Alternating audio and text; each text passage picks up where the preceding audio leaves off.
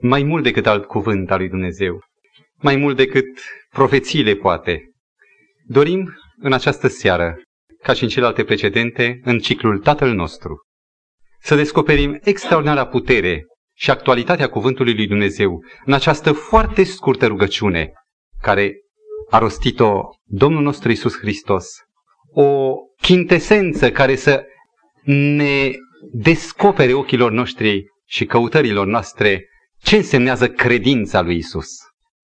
Suntem în acest veac al 20-lea, când nu numai glasurile lumii acesteia, nu numai constatările mai mult sau mai puțin încărcate cu un grad de obiectivitate, spun că toate se află către un punct final de unde oamenii așteaptă o soluție.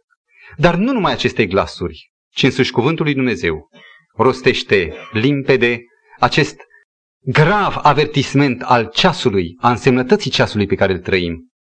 Și în această lume a secolului 20 de care vorbeam, în care oamenii se simt dintr-un punct de vedere mai favorizați decât oricare altă generație, în acest veac răsună din nou simplele cuvinte ale rugăciunii, Tatăl nostru care le ești în ceruri.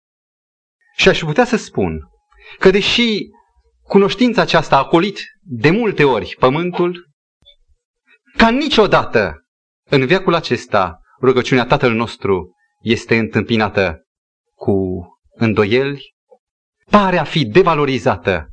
Oare mai există Tată? Când atâtea versiuni pseudoștiințifice au subminat încrederea noastră într-un Tată, oare este sau nu este?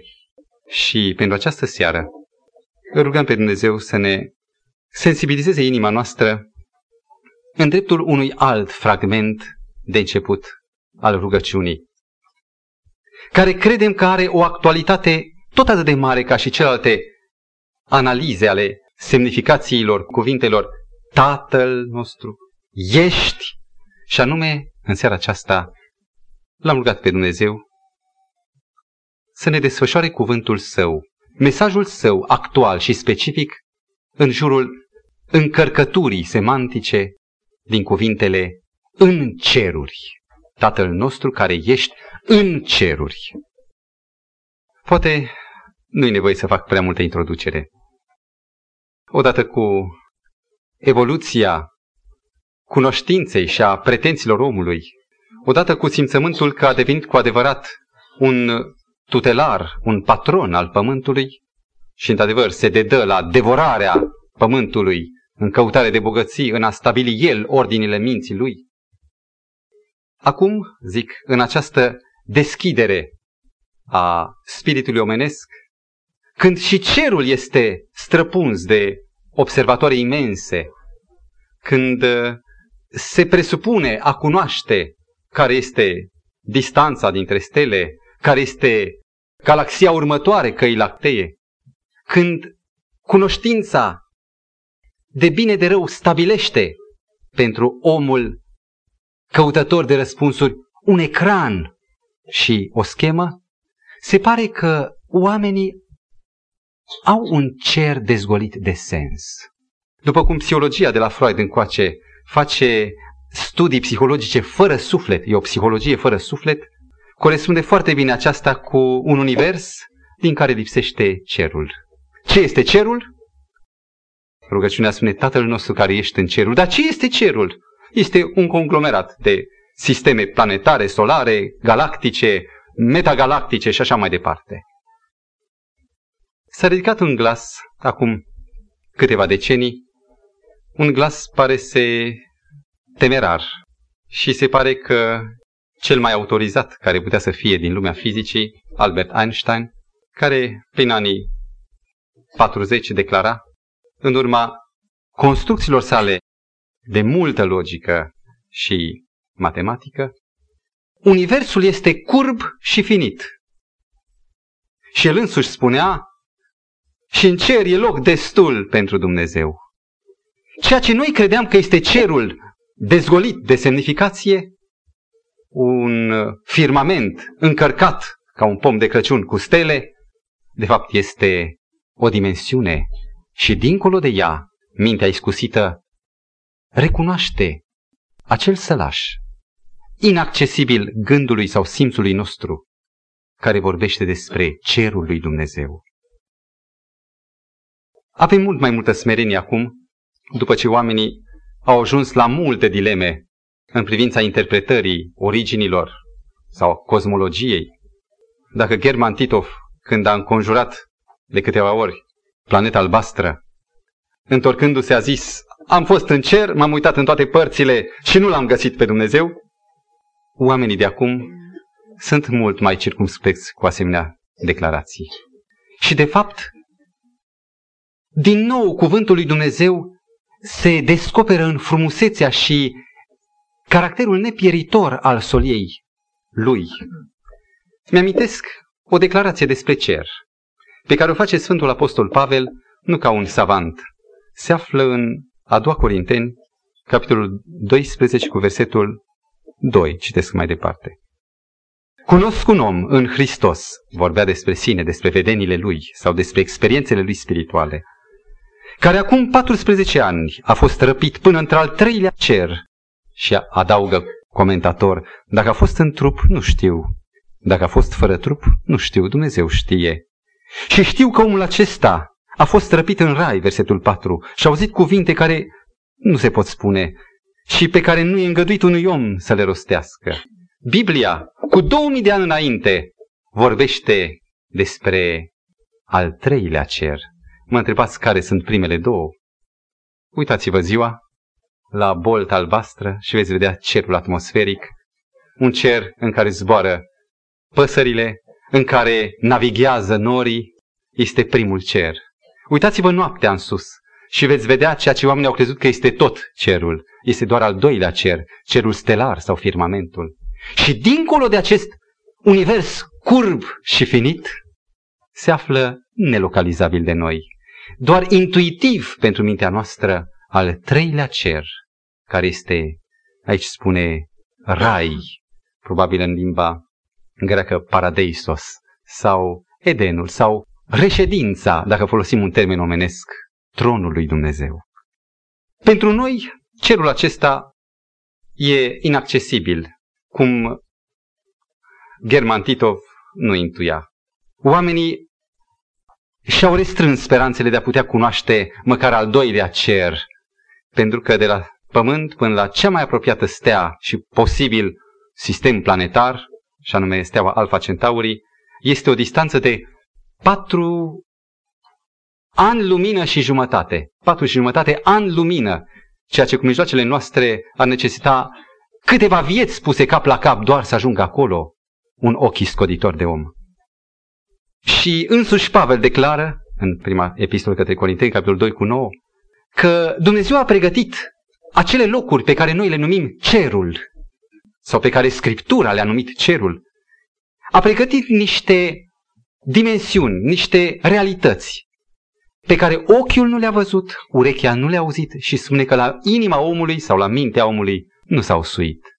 Ne este cu totul neputincios, inaccesibil, noi care avem doar o trusă de scule limitată și de dimensiunile materiale omenești, ne este imposibil să intuim sau să determinăm realitatea cerului.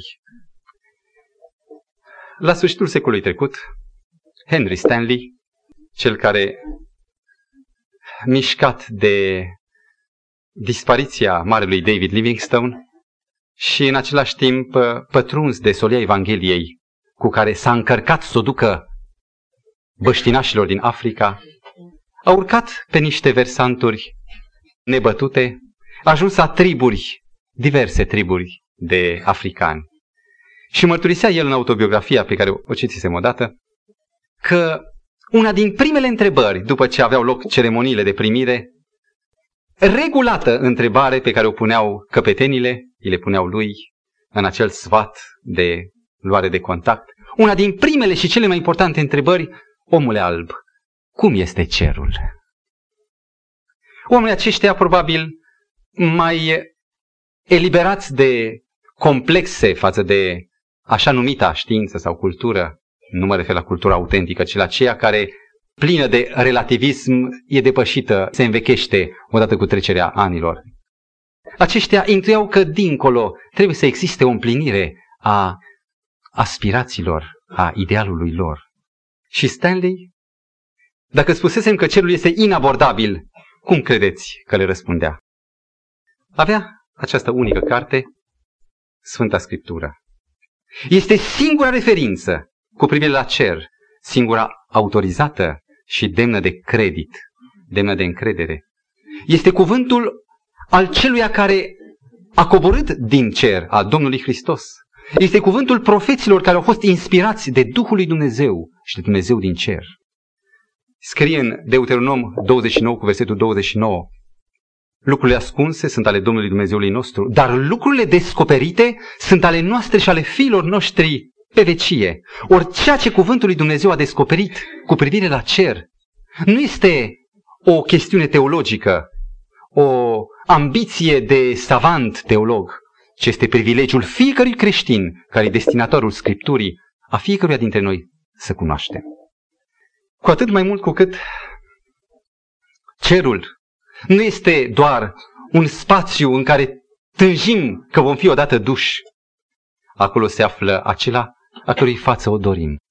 După care au privit ucenicii când Mântuitorul s-a înălțat și în urechile cărora a sunat cuvântul, mă duc, dar voi veni înapoi ca să vă iau cu mine, că acolo unde sunt eu, să fiți și voi. Iar Apostolul Pavel, în 1 Petru, capitolul 3, cu versetul 22, spune că acolo nu este doar un tron și locuințe, ci acolo se află acum Domnul nostru Isus Hristos.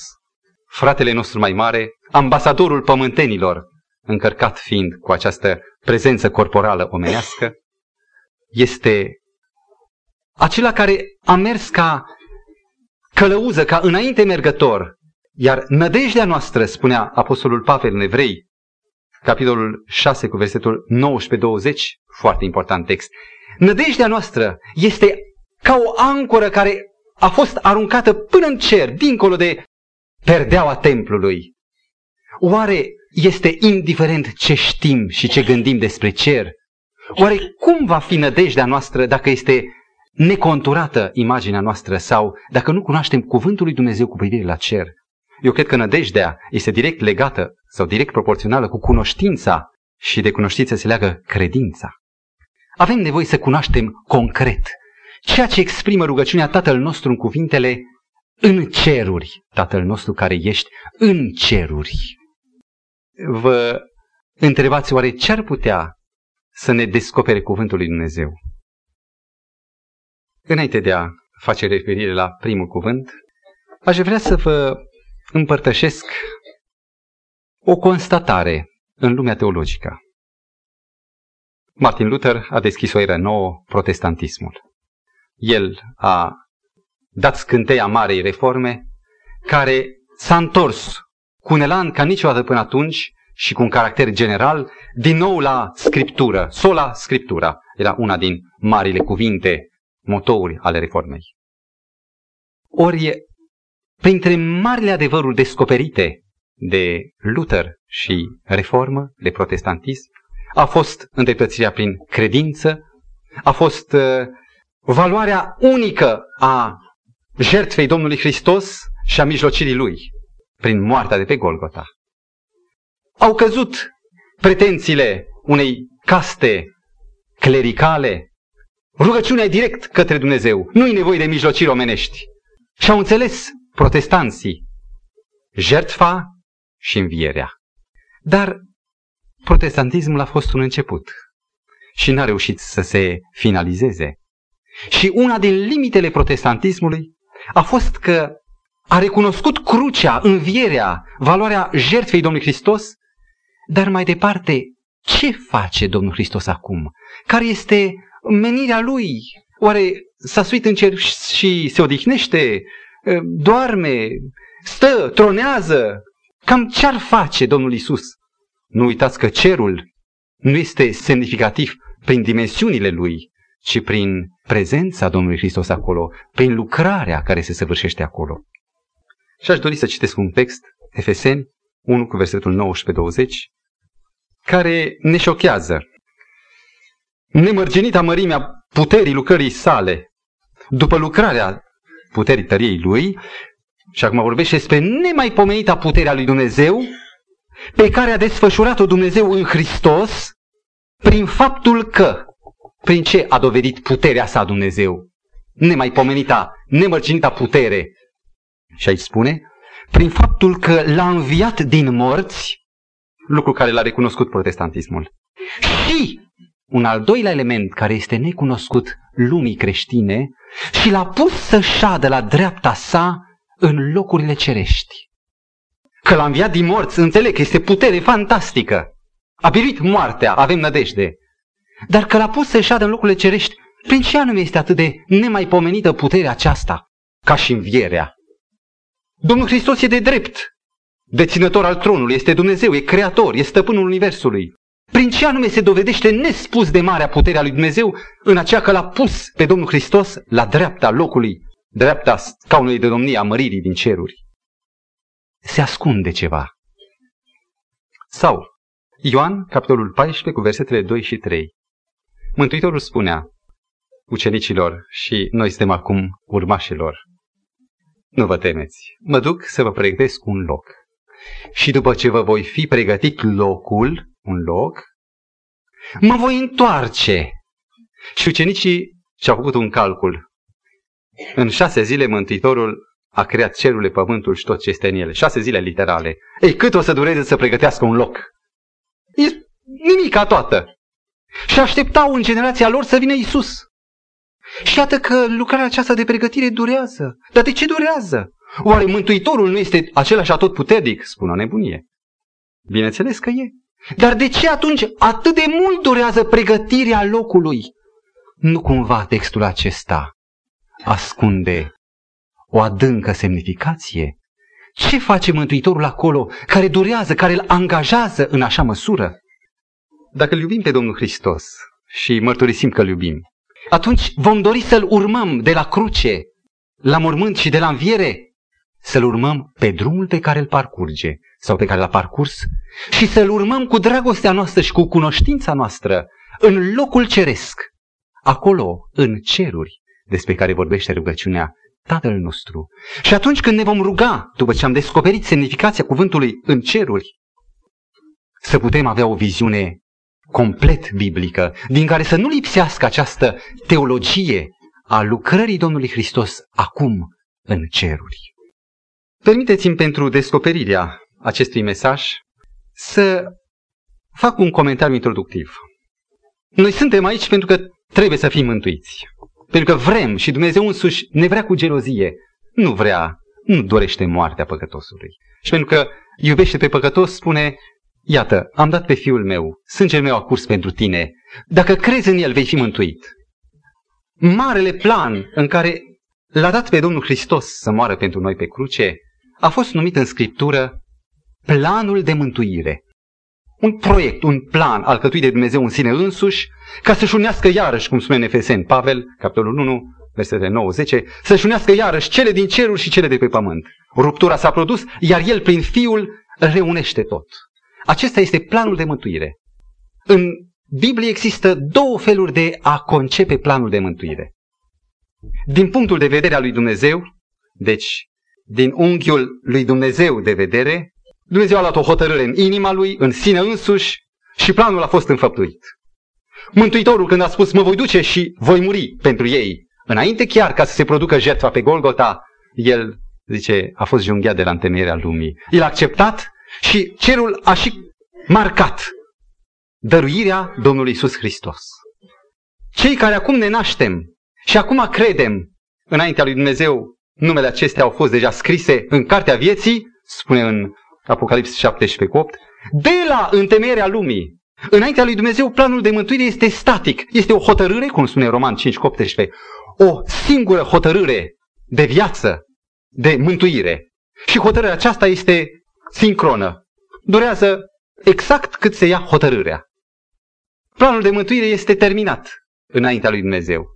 Dar din unghiul nostru al oamenilor de vedere, din unghiul nostru, planul de mântuire se descoperă tot biblic ca un proces.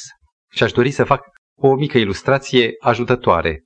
Eu, dacă călătoresc de la Brașov la București și mă aflu în Ploiești, zic Brașov e trecutul, prezentul e Ploieștiul și București e viitorul. Și, într-adevăr, în câteva ore voi ajunge la destinație. Dar cine se uită din înălțimea zenitului către parcela de pământ, către harta vie a pământului, și Brașovul, și Ploieștiul, și Bucureștiul sunt prezent. Nu există alt timp decât această dimensiune a prezentului. Nu există trecut înaintea lui Dumnezeu și planul de mântuire este prezentat în Biblie ca un fapt care este împlinit și încheiat. Dar din unghiul nostru de vedere, planul de mântuire se descoperă ca fiind un proces. Probabil că în această lumină, din acest al doilea unghi al înțelegerii planului de mântuire, Domnul Hristos este în ceruri acum să ne pregătească, nu? E un proces. Să ne pregătească un locaș. Și e atât de importantă această viziune, încât vom fi lipsiți de o binecuvântare foarte importantă dacă nu înțelegem lucrarea care se face în cer. Și atât de ce? În Epistola către Efeseni, capitolul 2, cu versetul 6, Apostolul Pavel inspirat zicea, versetul 5 și 6, măcar că eram morți în greșelile noastre, ne-a adus la viață împreună cu Hristos, versetul 6 continuă, ne-a înviat împreună și vă rog rețineți, timpul 2 din puterea care a manifestat-o Dumnezeu în Hristos. L-a înviat și l-a pus să șadă. Iar aici scrie așa, ne-a înviat și ne-a pus să ședem împreună în locurile cerești în Hristos Isus. Noi înșine suntem invitați să fim prezenți la ceea ce se desfășoară în cer. Ne-a pus să ședem în locurile cerești. Este drept o figură de stil, dar vorbește despre o semnificație. Iar în capitolul 1 cu versetul 3, același apostol Pavel spune, tot din Efeseni, că ne-a binecuvântat Dumnezeu cu tot felul de binecuvântări duhovnicești în locurile cerești, în Hristos. Acolo unde este El, în locurile cerești, ne-a dat o binecuvântare deosebită. Să încercăm să decodificăm semnificația locului ceresc și a lucrării care se face în cer. Planul de mântuire de care am vorbit a avut o foarte amănunțită, detailată prezentare în Vechiul Testament. Noi știm că Domnul Hristos este jertfa, e mielul lui Dumnezeu care a murit pentru noi. În Vechiul Testament apărea ca un simbolic miel sau ied sau turturea, o jertfă care preîncuipea pe Domnul. Noi știm din Evrei, capitolul 8, episod către Evrei, că Mântuitorul este mare preot. Ori în Vechiul Testament exista serviciul preoțesc.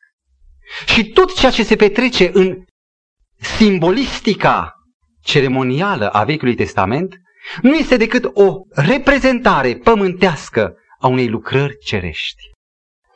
Templul pe care Dumnezeu l-a dat poporului printr-o poruncă și a spus lui Moise, vezi Evrei 8 cu 5, să faci în tocmai după chipul lucrurilor care ți le voi arăta chipul lucrurilor acelora pe care ți le voi arăta în ceruri.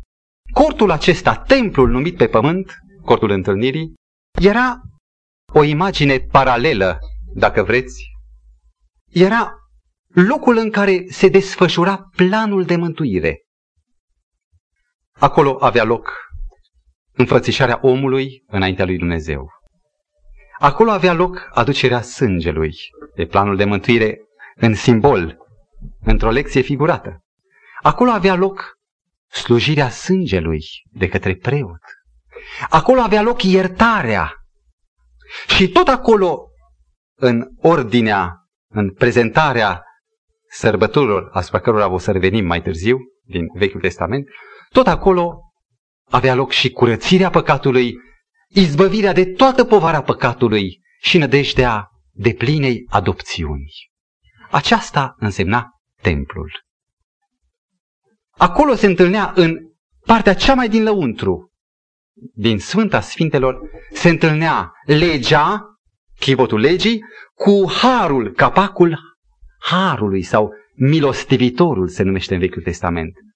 Prin această lucrare a marelui preot, dreptatea și iubirea se îmbrățișează, se identifică. Ori dacă citim atent, fără prejudecăți, Noul Testament de data aceasta, o să descoperim că scritorii inspirați vorbesc foarte clar despre un templu originalul pentru copia pământească.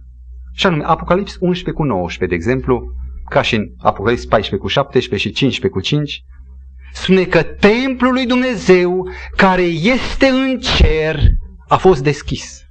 Nu care pare în viziune ca un simbol care este în cer.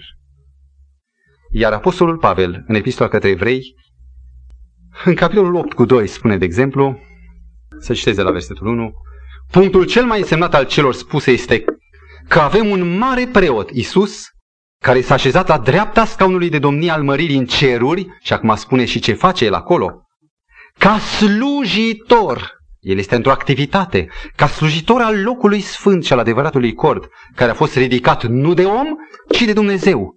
Pavel vorbește despre un cort în limbajul nostru, un templu, marele original, după care s-a făcut templul pământesc, care l-a zidit însuși Dumnezeu.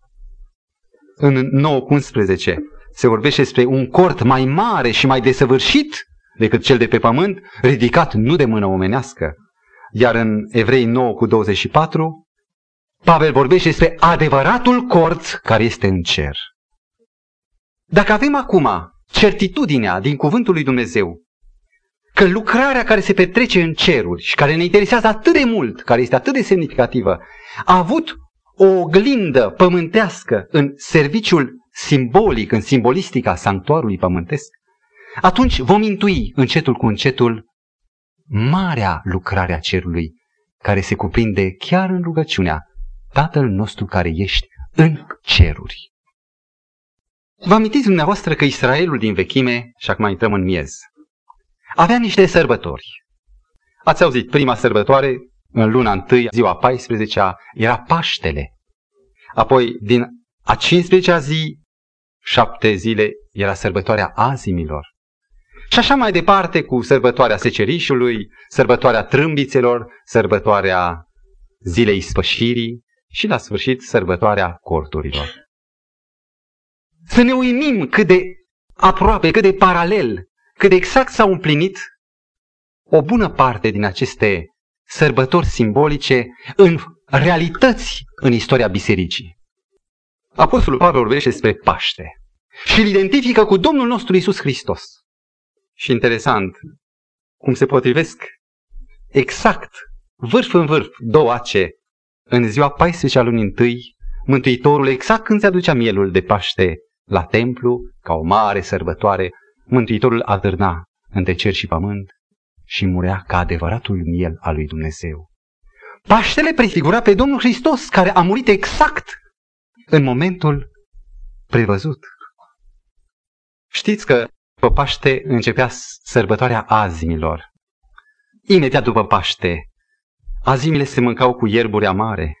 Ucenicii au rămas fără Mântuitorul. Și a început experiența unei ciudate purificări a cetei ucenicilor, care plângeau că nu-l mai au pe Mântuitorul, își mâncau ierburile lor amare. În timpul sărbătorilor azimilor, de aceea se și numea sărbătoarea azimilor, se servea doar pâine fără aluat. Vă amintiți că în această perioadă, chiar după ce Mântuitorul a fost înălțat la cer, după 40 zi, a început o, sau a continuat o frământare a cetei ucenicilor în a-și recunoaște păcatele. Aluatul, simbol al păcatului, era dat afară din viața ucenicilor. Nu se mai luptau care e mai mare. Era adevărata sărbătoare a azimilor. Și ceva foarte important, în timpul sărbătorii azimilor, citiți în Levitic 23, care prezintă toate aceste sărbători, avea loc un incident sau o sărbătoare episodică, când a doua zi după sabat, spune acolo în Levitic 23, preotul să meargă la câmpul sau în lanul de orz, unde era circumscris un fragment din câmp, o parcelă, cu acel snop se cerea de pe parcela circumscrisă, se prezenta la templu și legăna snopul, așa numitul snop de legănat. Snopul legănat care preînchipia un prim rod a ceea ce va urma mai târziu la seceriș.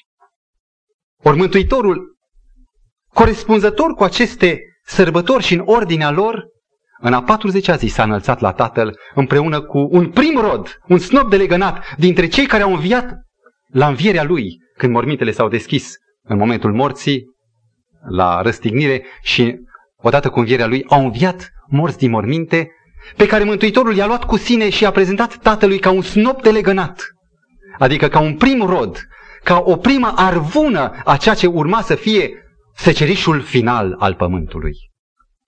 Repetăm, Paștele, moartea Domnului Hristos, snopul de legănat, prezentarea unui prim rod, sărbătoarea azimilor, eliberarea de păcat a ucenicilor și în sfârșit vine marea zi a cinzecimii sau sărbătoarea secerișului, când peste ucenici se pogoară Duhul Sfânt la cinzecime și când în puterea Duhului Sfânt începe acea mare lucrare de seceriș în Israel, într-o zi se botează 3000, altă zi 5000. Ceata ucenicilor crește fulgerător. Era sărbătoarea cinzecimii, când lucrarea Duhului Sfânt putea să secere ceea ce era deja copt în acea generație. Noi astea am înțeles că le găsim chiar în istoria biblică. Mai sunt încă trei sărbători care scapă cronologiei biblice. Oare ele să n-aibă nicio semnificație? Le re- rezum. Sărbătoarea trâmbițelor, în ziua întâi a lunii a șaptea, când leviții trebuiau să meargă, să trâmbițeze prin toată lumea, toată Iudeea, prin toată Palestina, prin tot Israelul, urmau să trâmbițeze cu sune de trâmbițe faptul că vine marea zi a judecății, vine ziua ispășirii. Apoi, după 10 zile, în ziua 10 a lunii a șaptea, avea loc acea cea mai însemnată sărbătoare din Israel, numită Yom Kippur sau Ziua Ispășirii, când marele preot intra o singură dată pe an, în mod unic, în templu, intra dincolo de prima încăpere, intra în încăperea a doua, Sfânta Sfintelor, și făcea ștergerea păcatelor care se adunaseră prin mărturisire și prin sângele adus asupra templului în chip simbolic. Și atunci avea loc curățirea templului, ispășirea, luarea păcatelor, nu numai iertarea care s-a făcut când s-a dus jertfa, ci chiar ștergerea amintirii acestor păcate.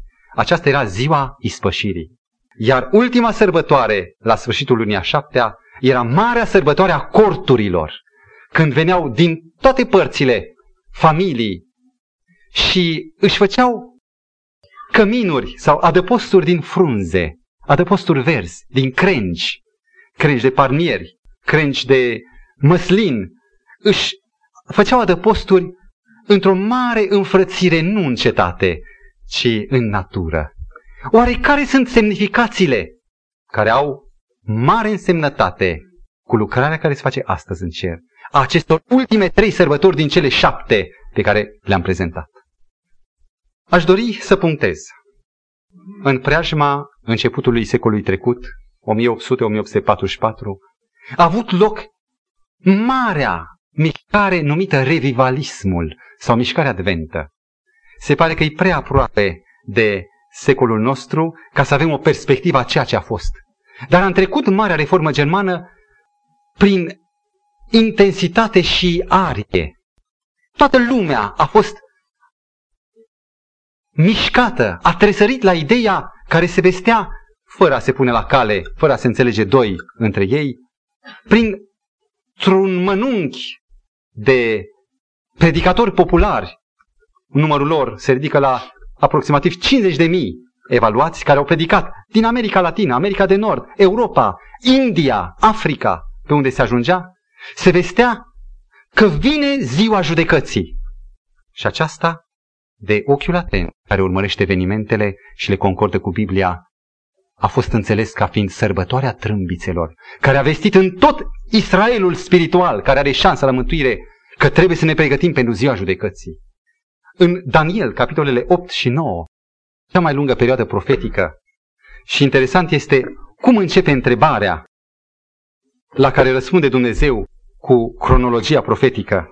Versetul 13 din capitolul 8 din Daniel.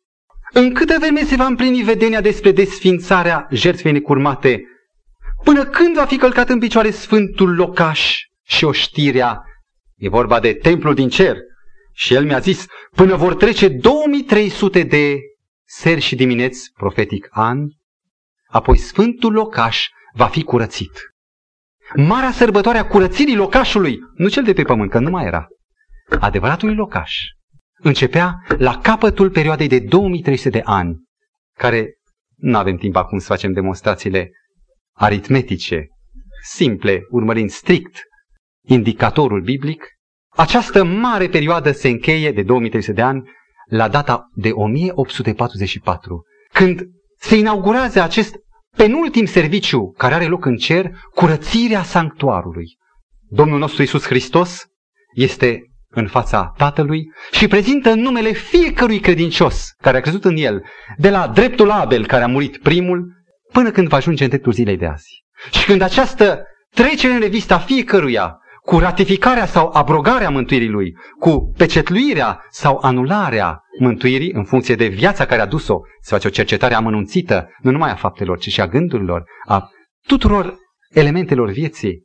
Când se va ajunge la zi, la prezent, timpul de har se va încheia, fiecare va fi pecetluit, cine e drept să fie drept mai departe, cine este nedrept să fie nedrept și mai departe. Și atunci harul se va închide și va avea loc ultima sărbătoare, numită sărbătoarea corturilor, care e prefigurată, zic, în această sărbătoare, când toți cei credincioși din toate părțile, din toate timpurile, se vor aduna nu în cetăți, ci într-o mare sărbătoare a celor mântuiți la Marea de Cristal, cu ramuri de finic, așa cum sunt descriși în Apocalipsă, cântând osanale mielului care a mântuit.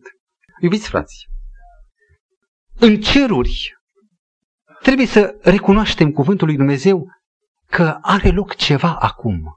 Mântuitorul dacă zăbovește, nu zăbovește că se odihnește. El este direct interesat în sfârșirea acestei mari tragedii, tragedia pământului. Și am în fața mea câteva texte, le citesc foarte în scurt, în care este prezentat Mântuitorul ca acela care lucrează. Evrei 2 cu 17 spune că Mântuitorul face ispășire, mare preot care face ispășire. Amintiți-vă de sărbătoarea ispășirii. Evrei 6 cu 20, a intrat pentru noi ca înainte mergător. Deci slujește pentru noi. Este o lucrare în care suntem interesați. Evrei 8 cu 2, el este slujitor al locului preasfânt din cer. Deci slujitor, slujește, nu stă.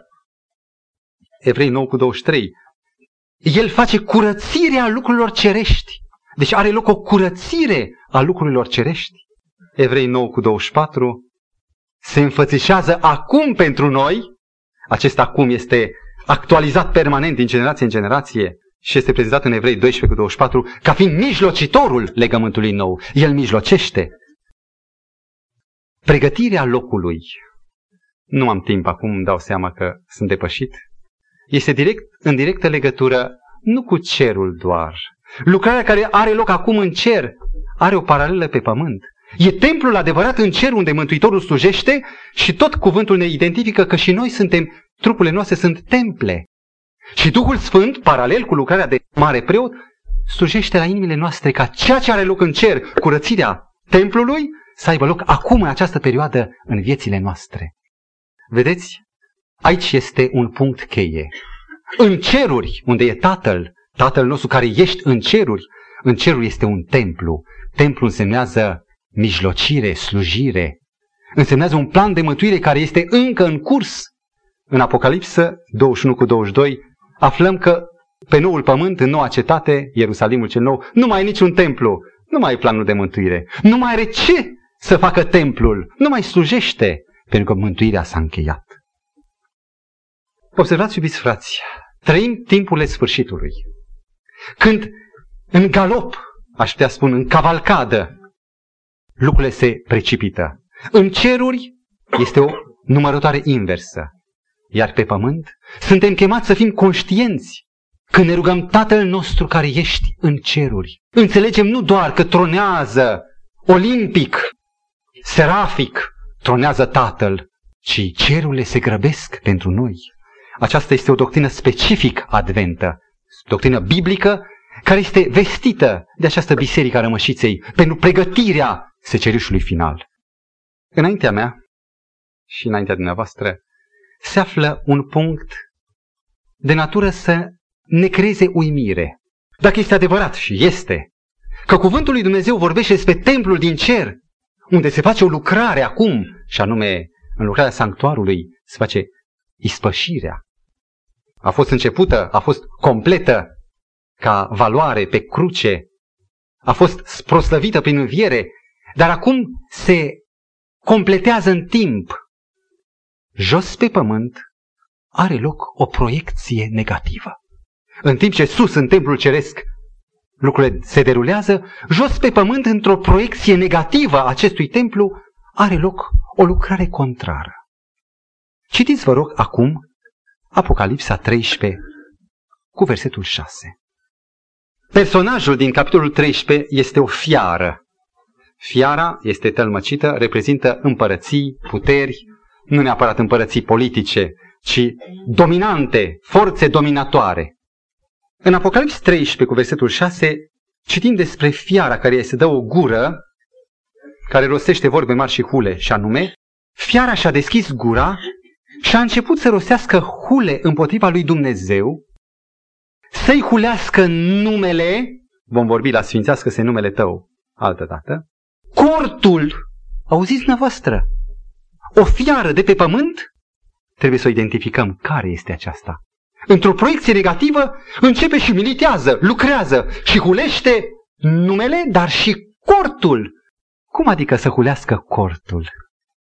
Multe ori am citit fragmentul și a trecut pe lângă mine fără să înțeleg.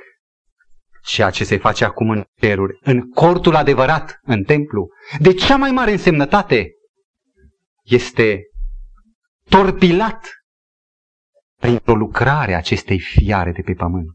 Deci să-i hulească numele, cortul și pe cei ce locuiesc în cer. Tatăl care ești fiul mare preot care este în cer. Deci lucrarea specială din cort. Iar completant, în 2 Tesaloniceni, capitolul 2 cu 4, dacă nu prezint toate aceste texte, s-ar putea ca să fie incompletă prezentarea. Poate sunt puțin multe, îmi dau seama. 2 Tesaloniceni 2 cu versetul 4 completează cu încă un șoc.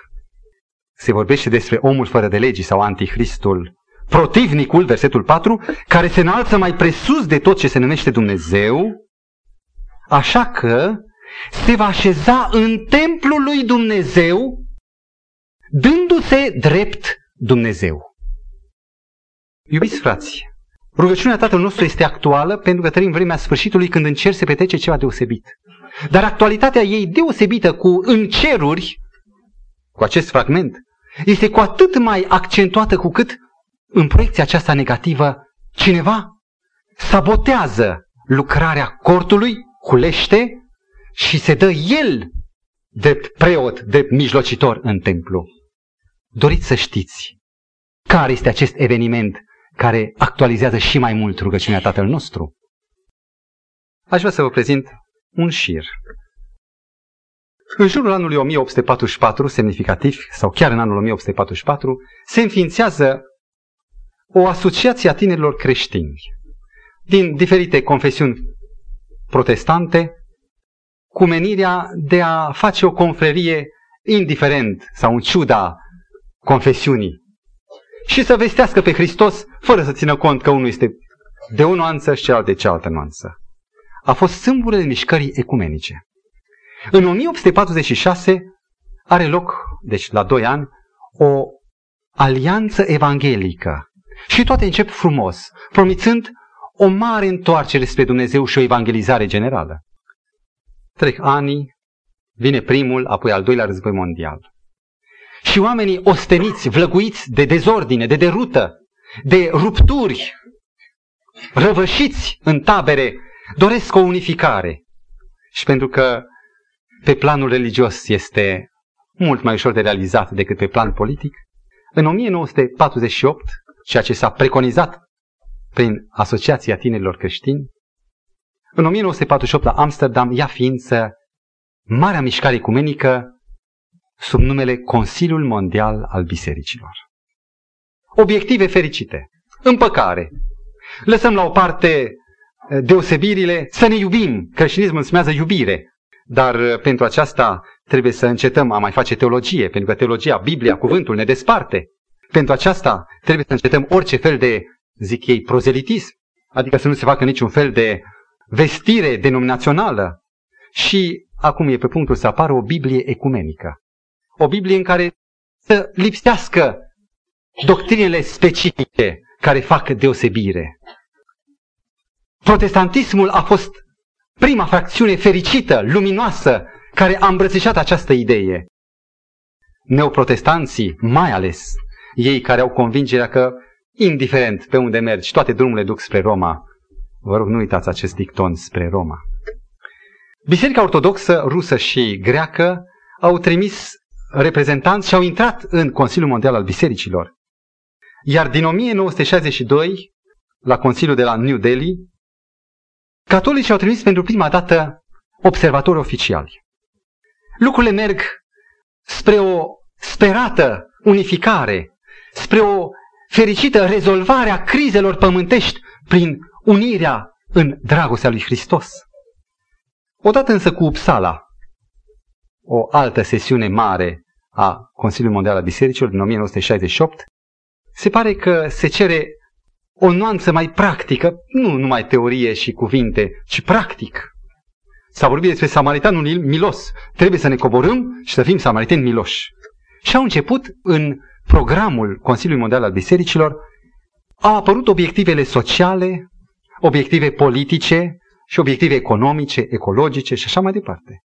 În 1969 se naște un program pentru combaterea rasismului.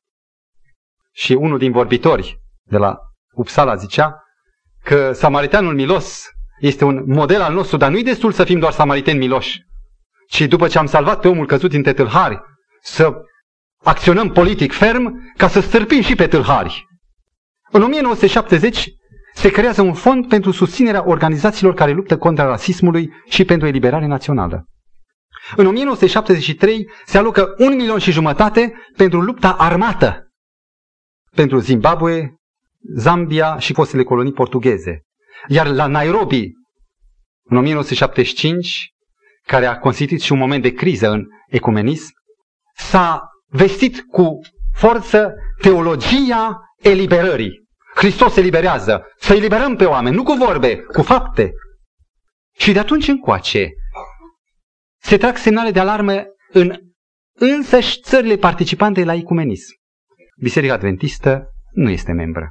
Nu pentru că n-am sprijini iubirea dintre oameni, dar nu putem accepta anularea Scripturii. Nu putem accepta anularea mandatului care îl avem de a vesti în toată lumea și de a anunța că timpul judecății a venit și că e nevoie să ne adunăm pe o singură platformă. Simpatizăm cu toate intențiile bune, dar nu cu ceea ce oamenii programează ca fiind voia lui Dumnezeu. Și iată că încetul cu încetul semnale și nemulțumiri se ridică protestând împotriva amestecului forței și a brațului politic în acest Consiliu Mondial al Bisericilor. Și cu toate că se fac eforturi, criza Consiliului Mondial, deci a efortului Bisericilor Unite, a ecumenismului, se lărgește.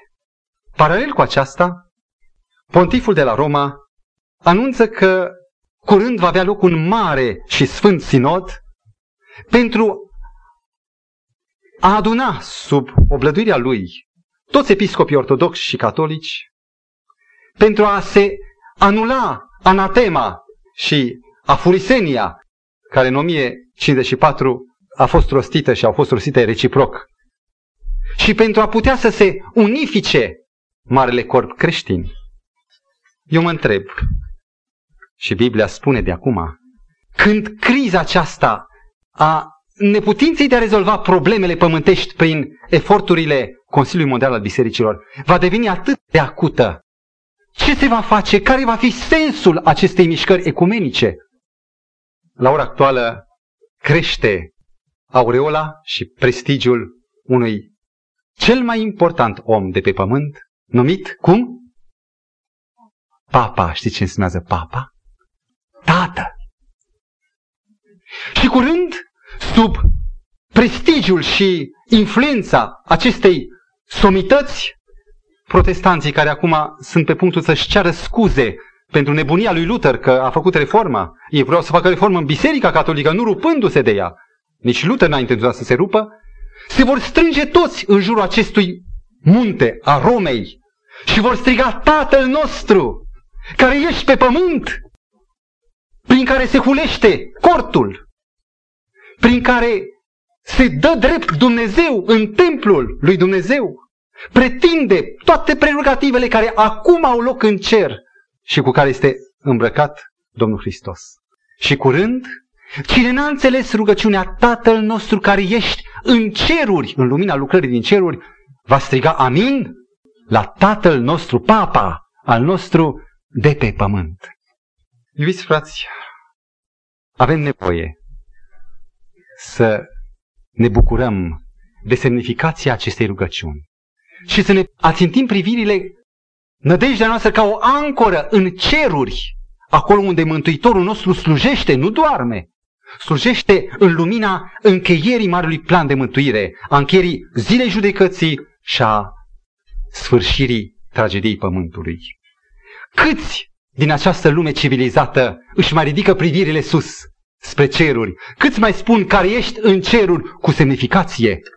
Iată, am citit de curând, în vești misionare din 1983, din ianuarie, ce relata un pastor adventist, pastorul Leonard Barnard, care a cules din gura unui predicator, Moia, o experiență deosebită. Dumnezeu se descoperă ca fiind tatăl din cer, chiar și canibalilor. În susul râului Tua se întinde podișul Carimui spre vestul Noi Guinee, Papua. Acolo locuiesc în podișul Carimui teribilii vânători de capete care nu sunt numai vânători de capete, dar sunt și canibali și chiar necrofagi, mănâncă morți. Sunt de temut și nimeni n-a încercat să-i civilizeze. Iar pastorul Moia, împreună cu un ajutor cu un tălmaci, se simte îndemnat să vină spre ei și după zile de înaintare și după ascultarea la focul de noapte a relatării altor săteni din alte sate, ale cumplitelor fapte ale mâncătorilor de oameni, ajunge în cele din urmă pe platoul Carimui, în fața locurilor unde în susul unui trunchi de pom vânjos se ridicau aici colo construcții de lemn de două etaje. Erau teribili locuitori ai pomilor, ai copacilor. Când au ajuns acolo, spune, parcă totul era pustiu, subit au apărut trei războinici cu arcurile, nu, nu înțelegea ce vorbeau. Mai târziu tâlmaciul i-a spus, cine este acesta care a îndrăznit să vină aici? Al doilea întreabă, ce să facem cu el? Și al treilea spune, ce mai? Ceea ce trebuie să facem cu toți. Și în timp ce își încordează arcurile, pastorul Moia, care înțelege din gesturi teribila amenințare, scoate niște imagini, niște tablouri biblice prinse la mijloc și care se pliază, atârnă în pom și începe să vorbească despre frumoasele imagini de acolo. Erau despre Domnul Hristos. Gestul îi uimește, tălmaciul continuă, traduce, arcurile sunt lăsate jos, în viața lor nu au mai văzut tablou. Și se apropie. Răsar ca din pământ alți războinici, alte femei cu mădulare omenești atârnate la gât. Erau mădulare ale morților lor pe care le consumau. Și se adună toți uimiți ascultând, spune că fețele brute se destind în zâmbet când văd chipul plin de iubire a Domnului Hristos. Și în timp ce pastorul Moia cu curaj vestește, simte că Evanghelia prinde, un bătrân se ridică din spate, înaintează, își face loc, oamenii plini de respect îi fac loc, e unul din bătrânii tribului, se apropie de tablou, pune mâna peste chipul Domnului Hristos. Și apoi cade departe, spune, eu am văzut fața aceasta. Se întoarce spre tribul său și spune, fiii mei, acum câțiva ani eram pe câmp, lucram la cartofi. Când deodată o furtună tropicală se dezlănțuie și un fulger maruncă la pământ și înspăimântat de groaza morții, când mi-am întors privirea în sus, instinctiv, din cer, din nor, am văzut acest chip, exact așa. Și m-am uitat lung la el, încremenit, uimit, până când chipul s-a estompat încetul cu încetul. De atunci încolo bătrânul n-a mai participat la dansurile spiritelor rele. De atunci încolo n-a mai fost un incitant al relelor. Trăia doar cu speranța, cu dorința să-l mai vadă odată pe acela din ceruri, chipul din cer, chipul din nori. Iar acum, când a văzut, a declarat solemn, poporul meu, omul acesta spune adevărul, trebuie să ascultăm, căci cel din cer ne vorbește. Și are loc o mare evangelizare cu eliberarea acestui nenorocit popor din chingile spiritismului, a închinării la demoni și a tuturor relelor. Dumnezeu se îngrijește să anunțe că El este în cer până și acestor canibali. Vom avea pornire să ne rugăm Tatăl nostru, noi cei civilizați, care ești în ceruri cu semnificația lucrării și așteptării Lui pentru noi.